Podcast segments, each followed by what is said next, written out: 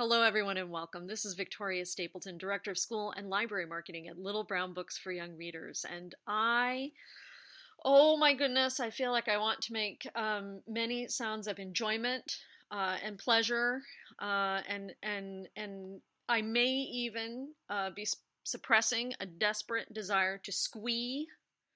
Uh, but that hurts the reverb on the sound recording because today, friends, listeners across the virtual waves. My guest on this podcast is, sorry, Todd Parr. Oh, Todd Parr. Todd Parr is love. You have heard me say this before. Todd Parr is the author of many of the most uh, delightful, uh, heartfelt, genuine books for children on the Little Brown Books uh, for Young Readers list, and in fact, in all the world of Kidlit, including the Peace Book, the Family Book, We Belong Together, Reading Makes You Feel Good, the Otto books. Um, it's okay to make mistakes, which is really my mantra for living. His most recent book last fall was The Goodbye Book, which uh, is a favorite of my own mother. Hi, Mom! And his next book on the LBYR list is Teachers Rock. Todd, welcome. Hey, it's Todd. I know! I can't believe it. Woo! Uh, Todd, you have done so many wonderful books, and you've had such a long career. and And I have seen children near you, and they, you are, you are a child magnet in the very best possible way because they know you are so genuine and warm and and welcoming, and it is a beautiful thing to see. Um, but you and you've written all these books about their emotions and validating them um, and, and, that's amazing too but your newest book is teachers rock and that is more of a love letter to the work educators do day in and day out with these same kids who are your fans. Can you tell us a little bit about the book and about teachers who have made a difference in your childhood? Sure um, you know, being doing what I do now and visiting so many schools, you know, you look at your whole uh, childhood, your education from a completely different level. Uh, back when you were little, it was just going to school whether you wanted to or not, and um, it was just things were very matter of fact. And now, as I take a step, you know, through my adult life and I write for children, I go back to schools, I talk to teachers, I see kids. You know, everything looks smaller. The coat rack is you know, used to be so high, now it's so small. The chairs were big, now they're so little. It it just you you're able to analyze this whole thing over and over. And I just feel that that teachers do so much more than what you know they do uh, day to day um, when you're going to school. And and I wanted to celebrate uh, teachers and how much they contribute and what they do and how you know they can shape. Um, you know children's lives. Um, I'm still impacted by the good and the bad uh, experiences that I had with teachers, and it was easy for me to do a book about them because I really wanted to just keep it real. I wanted to show a true day in day out of teachers and what they do and all the good they do, and that you know every day isn't perfect, and so this was exciting for me to be able to do this book. Is there a particular teacher that you look back on from your years as you're talking about this? Uh, you have a new perspective now as an adult and being in schools. Is there a particular teacher from your childhood that you think about now with a new appreciation for what they did for you? Um, yes, both good and bad. I, for the most part, I remember you know, I had pretty much all female teachers all through school. I remember being in love with all of them. I thought they were all beautiful. Um, some that I remember for encouraging me to be me, letting me do what I wanted to do. If I wanted to start a, a classroom store uh, in sixth grade, which I did, um, you know, Mrs. Hallberg let me do that. Um, on the other spectrum, there were other teachers that would have flat out said, no, you're not. So those things stick out of the ones who encouraged me to express myself. There's also, um, you know, a second grade teacher who who I feared. Um, and looking back in my life, it's she really did help me despite how how she handled it and i think it was a very negative experience with her because she was very tough um i considered mean and the things that she did to me in front of the class that embarrassed me really impacted me. And but looking back now, um, I probably need some needed some tough love to get me over the hurdles I was having, uh, struggling with uh, reading, learning in general. Just you know, being able to focus and pay attention was a struggle for me. So I think tough love was needed uh, in that, but it's just so interesting now to look back at my own experiences and apply them today as I encounter teachers.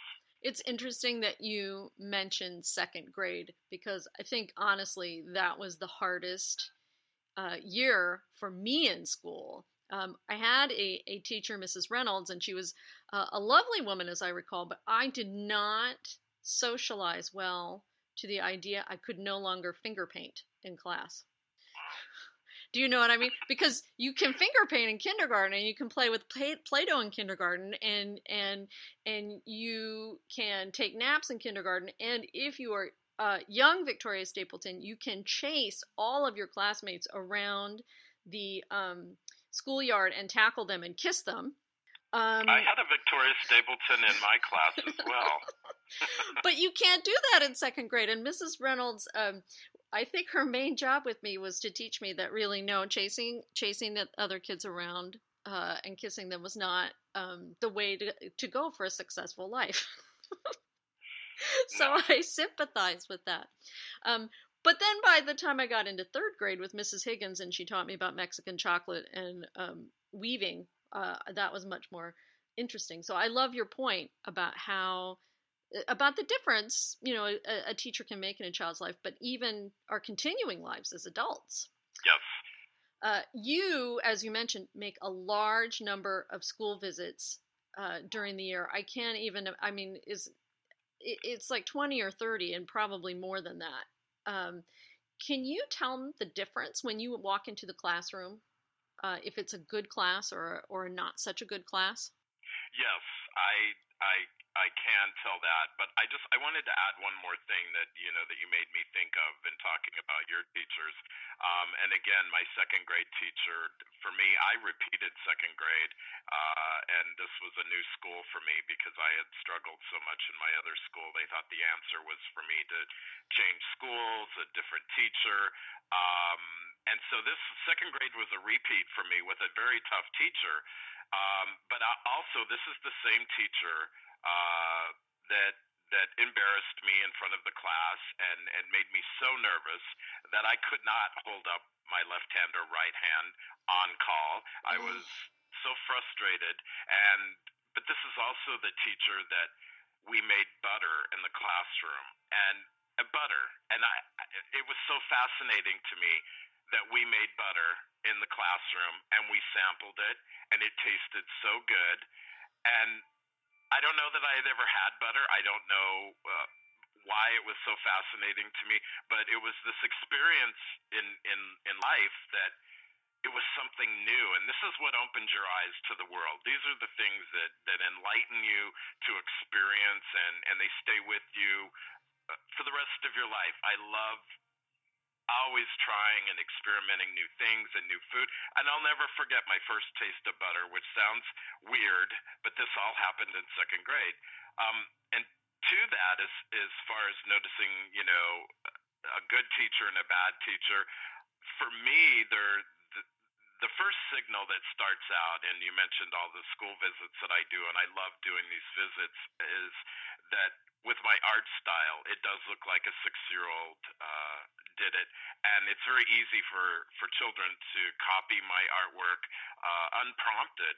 So you can get to a school and you see just walls and walls of Todd Parr inspired art, and you meet the people behind it, the teachers that were very passionate in, in conditioning the kids to your work and introducing introducing them and inspiring them to express themselves and and they're very passionate. Um, you can get to other schools that there's nothing uh, related to the visit and and for me these are my signals where teachers sit in the room during the event and they do homework or they text on their phone. Um, and that's okay because they're just teachers. I don't expect them to be engaged. However, um, there's this zero involvement in the whole connection of bringing me to the school that I'm an author. We didn't have authors visit in Yellowstone Elementary in in Rock Springs, Wyoming. I didn't even know what an author was. So for introducing kids to reading and an author, somebody who made a book and that engages them and encourages them to read, I just think it's an all-inclusive, you know, thing for the teacher that that you know they shouldn't be correcting papers, but it, it doesn't. I'm not judging, or you know, you don't.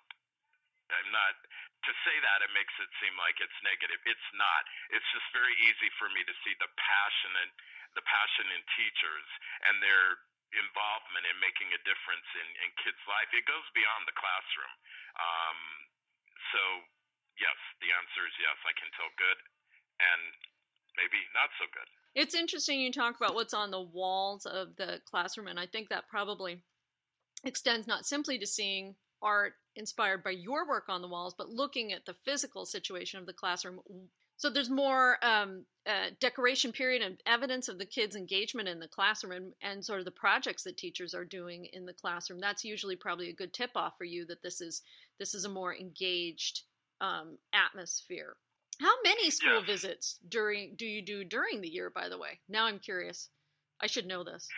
I should know it too, but I've I've really lost track. Um, and you know, there has been a pretty big demand for a long time, but it's been difficult for me to manage it all. Now that has changed, and and it's it's a very easy process. It's just that there's only one of me, um, and I really could probably be out. Uh, every single month of the year doing something both from in the United States and then the travel that I do outside of the United States like I'm going to China uh soon for the Shanghai American School.